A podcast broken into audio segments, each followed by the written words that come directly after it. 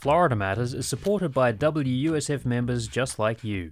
Your donation of $5 or $25 will help ensure public radio thrives. And thanks to Candy Olson, an additional $50 will be added to your donation. Visit wusf.org slash match to maximize your gift today.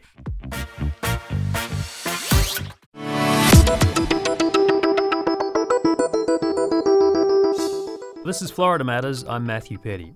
Dalia Colón moved to Florida from Cleveland in 2005, and she says it took her a while to appreciate the fruits, vegetables, and herbs that the Sunshine State has to offer. She writes in the introduction to her new cookbook that one of her first impressions of the Sunshine State was it was just too hot to eat here.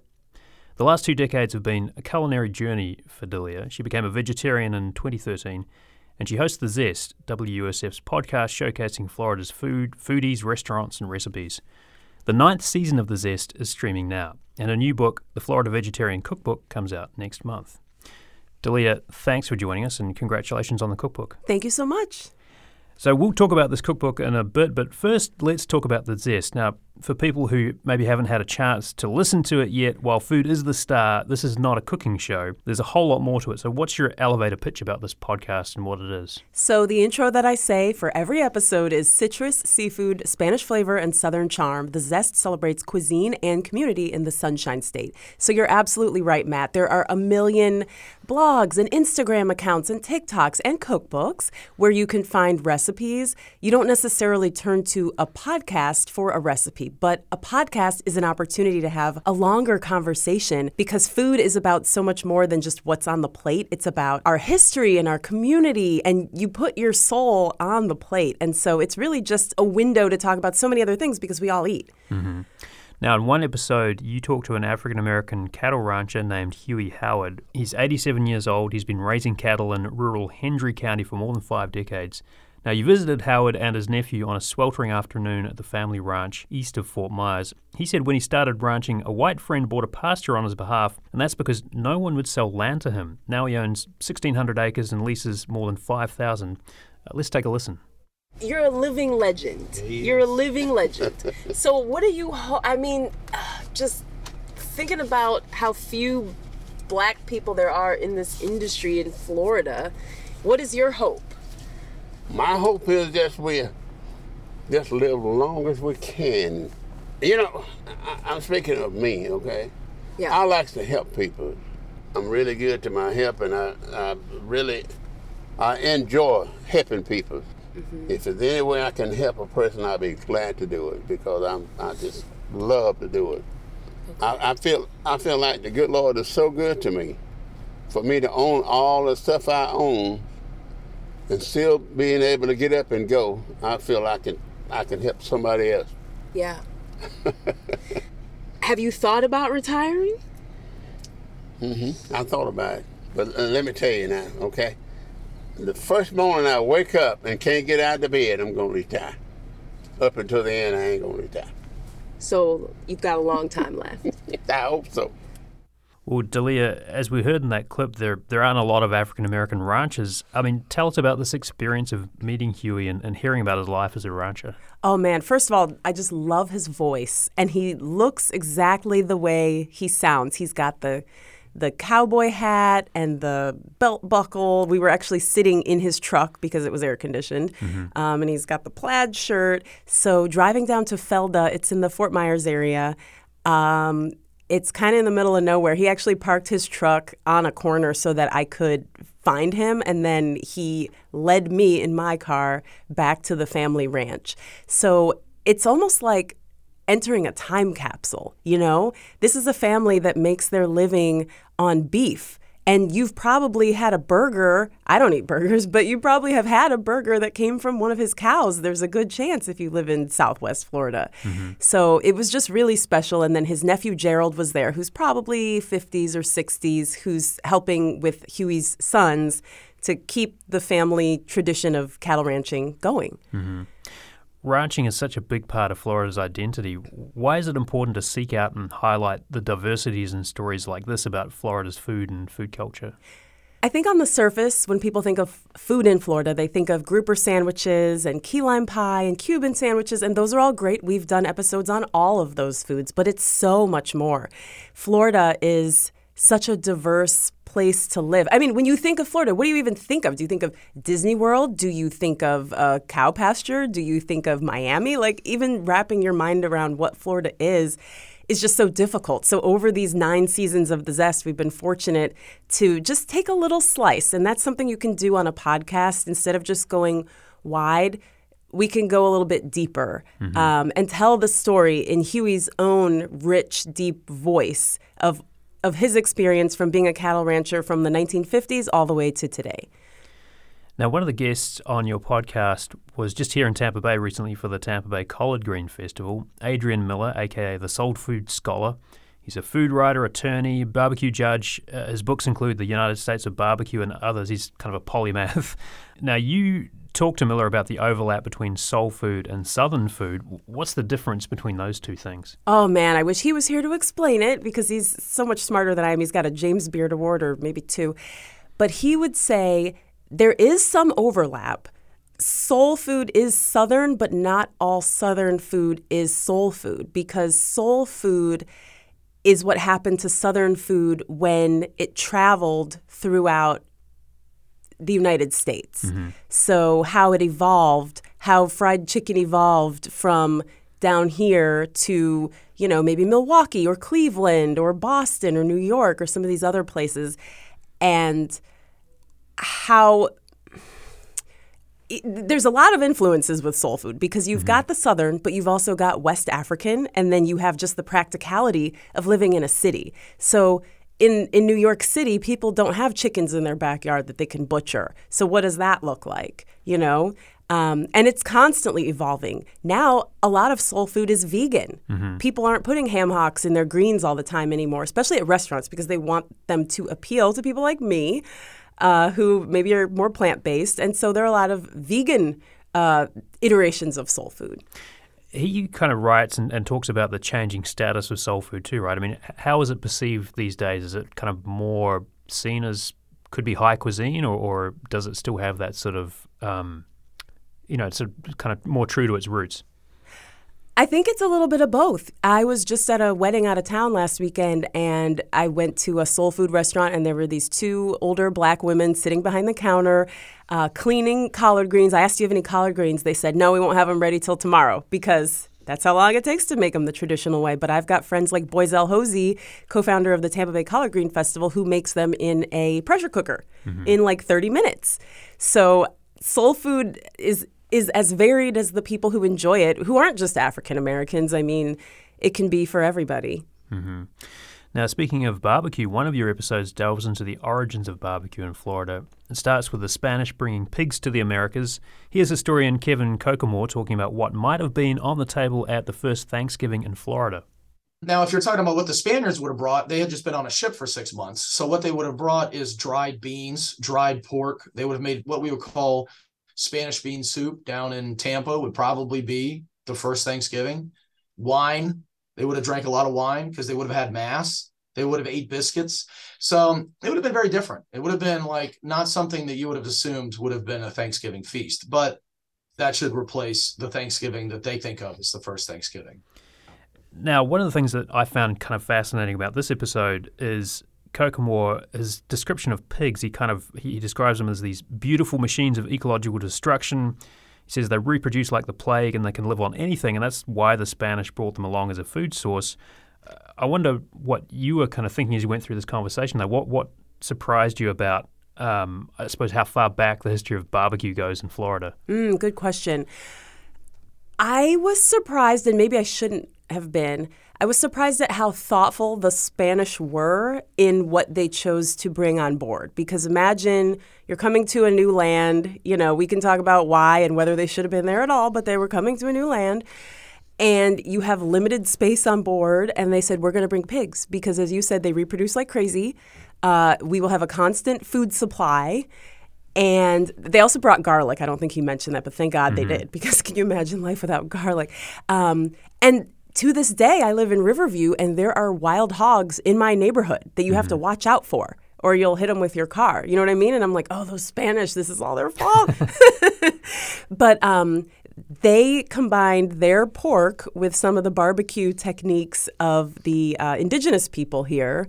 Um, and that gave us what we now know as you know barbecued pork and pulled pork and things like that. Mm-hmm. So even as a vegetarian, I can appreciate all of this because this all contributes to the culture you see today and it helps us understand when there's a literally a guy on my corner we call him the barbecue man he sells barbecue on the weekends and if it weren't for the Spanish and the indigenous people and the West Africans 500 years ago, he wouldn't be on that corner today. Mm-hmm. Well, for a slightly more contemporary take on barbecue, um, let's talk about your series Couples in the Kitchen. This is about couples who make their living in the food business.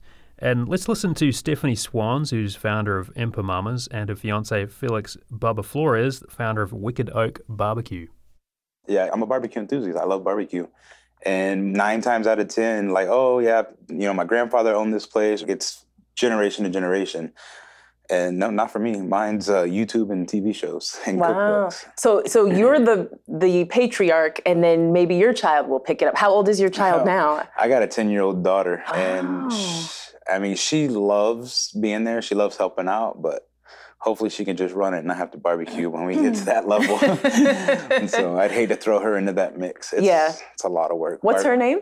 Uh, her name is Jordan. Jordan. Oh, nice. Stephanie, what about you? How did you get into this whole empire? I went into this business because I wanted to be a business owner. I wanted to be in business for myself because I was sick and tired of working for somebody else. I was just sick and tired of being sick and tired and was ready to do my thing. And I quit my job, moved home back to Tampa. And the next thing you know, I was interested in the food truck scene. So, um, tell me a little more about this this couple and the and the, the way they approach their food businesses. So, this is part of our February series that we're doing in honor of Valentine's Day, uh, Couples in the Kitchen. So, we've got couples who are in the food business, we've got home cooks and influencers, and just, you know, food tells us so much about people, and mm-hmm. we thought it would be fun to see how they relate to each other. I mean, Stephanie and Bubba are like this power couple because she's got Empa Mamas, which is a very popular eatery inside Armature Works Food Hall. And Great then, name, too. Oh, perfect name. And then he, she said her her drunk friend came up with it. She was like, "I'm using that." and then Bubba has Wicked Oak Barbecue in Seminole Heights, and so different, you know, types of cuisine, but they have put their resources together. And we actually spoke at their uh, office headquarters near downtown Tampa, um, and so they're able to help each other. He says that he's more hands on, and she's got the business mind. And so it's really cool to see. And then, of course, I ask them, you know, what do you eat and what do you mm-hmm. feed Jordan? And they're like, oh, you don't want to know. It's a lot of takeout. And it's like the cobbler's children have no shoes. I found that interesting, right? Because um, I'm wondering how often you find that in the chefs and other kind of people in the food business you talk to, because it sounds like they just don't have time to cook essentially for themselves. I know. Another couple we interviewed were uh, Melissa Santel and Bryce Bonsack. Melissa is several things, but she's a food photographer and the host of the podcast Sunday Sauce. And then Bryce is the chef owner of Rocca Italian Restaurant, which is a Michelin starred restaurant in Tampa Heights. And he said that before they met, his fridge was just full of like Taco Bell. I know it's it's really sad, but he said for him, cooking is all about feeding other people. Mm-hmm. And so if it's just for myself, what's the point? Yeah. You know, and so it is interesting, but we do have a lot of chefs who who get a little extra with it. Like, you know, in in the radio and podcasting business as a um, an audio test question we'll ask a lot of times, what'd you have for breakfast? Mm-hmm. And some people just say coffee or nothing or cereal, but some of these chefs are like, well, I had a three egg omelet with uh, cheese that I made myself from the goats in my backyard and herbs from my garden. So I love that they're doing it for themselves. Mm-hmm. You also delve into the history of drinks as well as food on the zest, and you've got episodes on prohibition in Florida. You took a tour as well of Bastet Brewing, uh, which pays homage to the beer's Egyptian roots, and was also featured in a documentary about black-owned breweries. Let's just take a listen. What's unique about Bastet? Because did Tampa really need another brewery? I don't know if they need another brewery, but they definitely needed a Bastet. What's different about us is we're super unique. We use local ingredient when we can. We've used stuff from like pomelos from Dade City, strawberries from Plant City, but we also use rare and unique ingredient. Uh, Tom and I are both really into food. We- We're really good cooks at home. Um, we're essentially foodies, and we treat our recipe development like that. You know, you eat around the world. Why can't you drink around the world, right? So we've put obscure stuff in beers, such as like saffron, and we have a really popular one here with the ube yam, purple yam. Mm. We have Tom's brainchild pache, which is very common in Mexico. We've done fermented lemonade called Sima from Finland. So we're inspired by a lot of things around the world and just culture in general. I think that's what kind of sets us apart. And we're also fans of the history of beer, which is why we have the Egyptian theme. Dalia, these sound like a, a real couple of beer nerds. What did you learn about beer on your visit to the brewery? I learned a lot because I'm not a big beer drinker. Um, yeah, so some of the audio you heard in the background is we were actually in the uh, brewery where the magic happens. And so uh, Houston Lett and Tom Ross worked together at a law firm. And they were always brewing beer on the side and bringing it in for their coworkers to taste. And then they, during the pandemic, they just said, you know what, let's go for it. And so they quit their jobs, and now they own this uh, watering hole near Ybor City off of uh, Route 60 in Tampa. Um, I didn't know that beer had Egyptian roots, honestly. And uh, it's interesting because Houston was a graphic designer at the law firm. And so he's designed these really cool t shirts. And actually, that's what caught our attention initially. Uh, my colleague, Alexandria Ebron, who also works on the Zest, and I attended a fundraiser at Tampa Theater and they had all different beer tastings and food tastings and we saw these guys wearing these cool t-shirts with cats on them and it turns out that houston designed them. And so the egyptian theme and bastet was like a cat woman part feline part human in egyptian uh, mythology. And they weave that theme throughout. And just some of the beers, it turns out, like he said, you eat around the world. Why can't you drink around the world? They're both foodies. And so putting things like sweet potato into beer, I just thought was really cool. I didn't even particularly like beer, to be honest. I don't necessarily like everything we talk about. Um, but that was a good time. Who doesn't want to get a beer tasting at like 9 a.m.? Why not? You're listening to Florida Matters. We're talking with Dalia Colón, host of The Zest and cookbook author. When we come back, we'll ask about Dalia's Florida Vegetarian Cookbook, which is in bookstores next month. Welcome back to Florida Matters. I'm Matthew Peddie. We're talking with Dalia Colón, host of the Zest podcast from WUSF and author of the Florida Vegetarian Cookbook, which is in bookstores next month. Dalia, what was the inspiration for the cookbook and how does it feel to have that completed? I can't believe it's finally done. It's like my pandemic baby. So I've been a vegetarian for over a decade. I watched a documentary and I went cold turkey, as they say. And then during the pandemic, I was approached by a publishing company.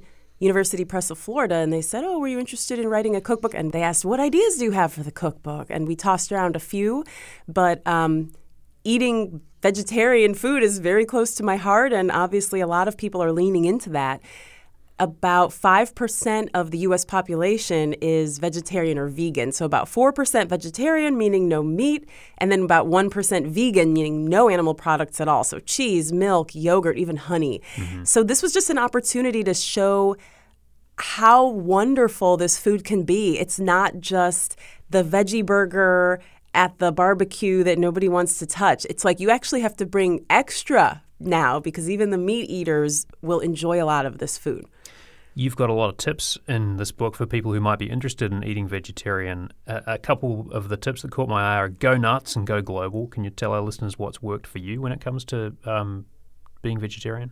Well, people always ask, where do you get your protein? And if you Google it, there are a million places. But one of my favorites are nuts. I mean, think of all the different types of nuts and nut butters. And then obviously, you've got things like beans and legumes and lentils, um, quinoa, farro. I could go on and on. I should point out to you, you, you have an anecdote in your book about your nickname when you were a kid, right? You, your nickname was Peanut. My nickname was Peanut. And so, yep, I guess it was in me all along. yeah.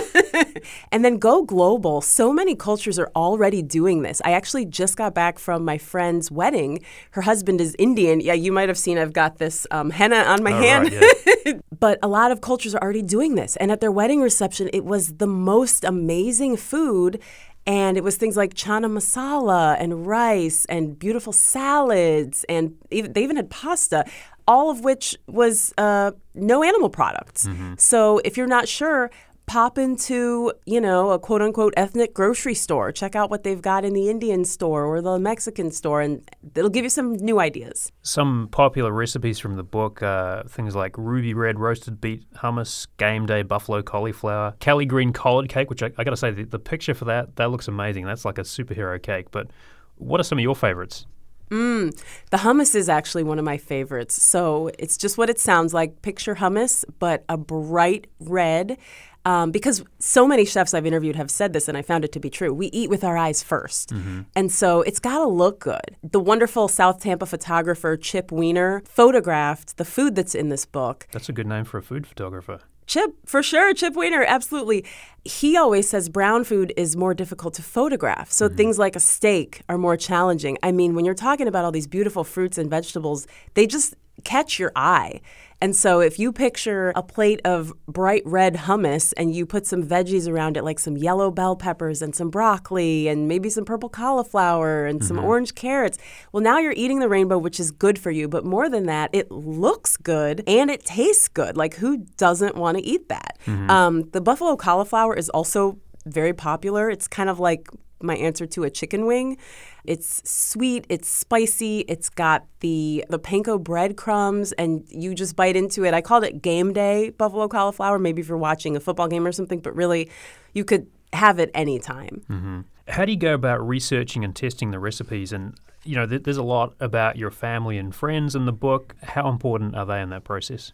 They're very important. I mean, during the photo shoot with all the food, I had to recreate all the food. I had a parade of neighbors coming out. I got a tip from a, a chef a few years ago, Ed Steinhoff at the Straz Center. I don't think he's there anymore.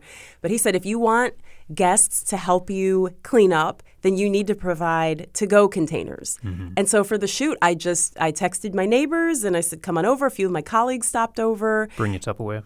And I, I just provided those to go containers and, and they made it all disappear. But I thought about what's in season. We're so fortunate here in Florida. Most of the year, we do have a lot growing. Mm-hmm.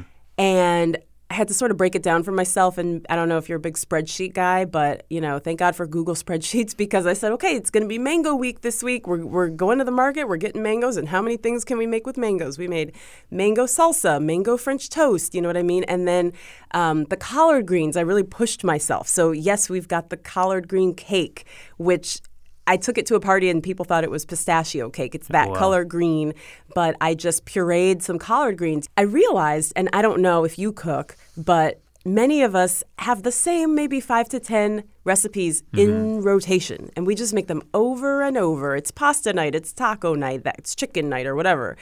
And so when the publisher tells you you need to have at least 120 recipes in this book, you dig a little deeper and you come up with things like spaghetti squash alla norma or spaghetti with beet balls Right, yeah. or strawberry bruschetta on Cuban toast. You know what I mean? And mm-hmm. so not everything was a hit. And my husband Braulio will tell you because he was the guinea pig who had to eat the ones that didn't make the book. Like I really tried to think about what's in season in Florida in terms of fruits. Vegetables and herbs, mm-hmm. and also the different cultures that we could represent within Florida. In the Latin community, ropa vieja is big, which is like a shredded meat dish. And I thought, mm-hmm. well, how can I get that without the meat?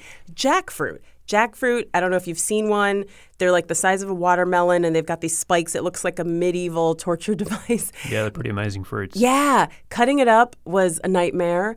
And then I put it in the my crock pot and I thought, okay, we're gonna make jackfruit ropa vieja and it's gonna be amazing and we're gonna have it for dinner. That was a huge fail. It smelled horrible. I could tell already that it wasn't gonna work. So I ended up tossing it because I couldn't. e- Who do I even give this to? You know. Mm-hmm. So I would say most of the recipes were salvageable, but there were some misses. But I know a lot of people who are very much by the book mm-hmm. in the kitchen. And if there's something in this book that you don't like, then change it. Make it into something that you do like and don't be afraid to fail. I would just encourage all the home cooks. You know, the person in the NBA with the most missed shots was Kobe Bryant. So that means he took a lot of shots. And so if you want to get out of your weeknight rut, you got to take a lot of shots. It's clear from this book too that your your kids are really involved in cooking. What are some tips for parents to get their kids acclimated to cooking and kind of do it safely and also preserve your sanity? Oh my gosh, tell me about it. You've got kids, right? Mm-hmm. How old are they?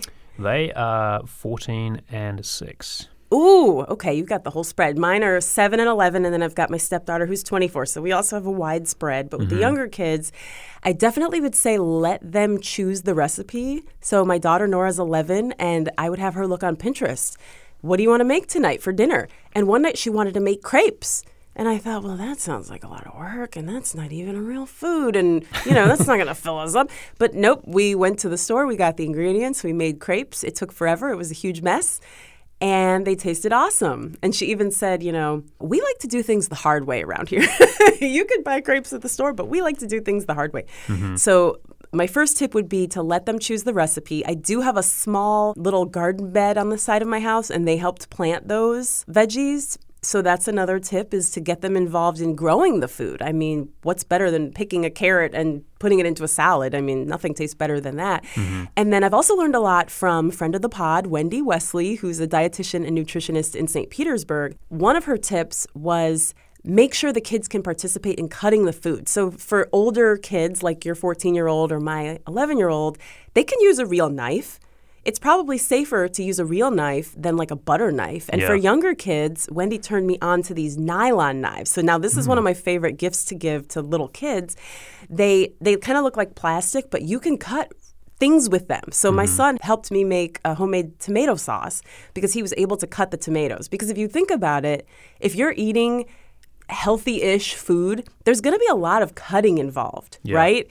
It's a lot of chopping, it's a lot of onions and dicing things and garlic.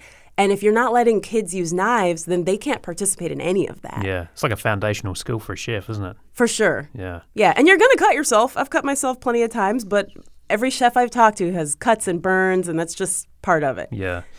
There's quite a lot of history in the book as well. Along with the recipes, you, you have kind of stories about, for example, the labor movement as it relates to tomatoes in Florida. How do you get people to, you know, think about what they're buying, cooking, and eating without turning them off? Oh, that's a great question. Well, I guess you could start with growing some of it yourself.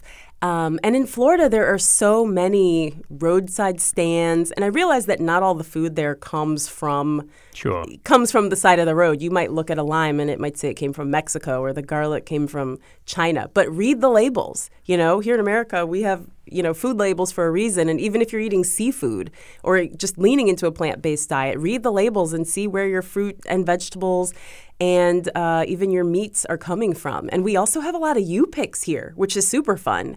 So if you go to Plant City and pick your own strawberries, you know exactly where they came from. There's lots of your personal story, as we've kind of discussed in this cookbook. You've got anecdotes, you've got family photographs. Did you learn some things about yourself in the course of writing this? Oh, that's a great question. I think I learned that I like vegetables more than little peanut Dalia did mm-hmm. because I was always the one in the family who had a reputation for being a picky eater and especially not liking vegetables. But I've learned there are so many ways to prepare these foods that if you don't like boiled broccoli, try roasted broccoli with garlic, you know, and olive oil. Dalia Colón, host of the Zest podcast from WUSF and author of the Florida Vegetarian Cookbook, thank you so much. Thank you. Tune in to season nine of The Zest, It's streaming now. Find it wherever you get your podcast. That's our show for this week. Our executive producer is Grayson Doctor. The engineer for this episode is Blake Bass. You can subscribe to Florida Matters wherever you get your podcasts. I'm Matthew Peddie. Thanks for listening.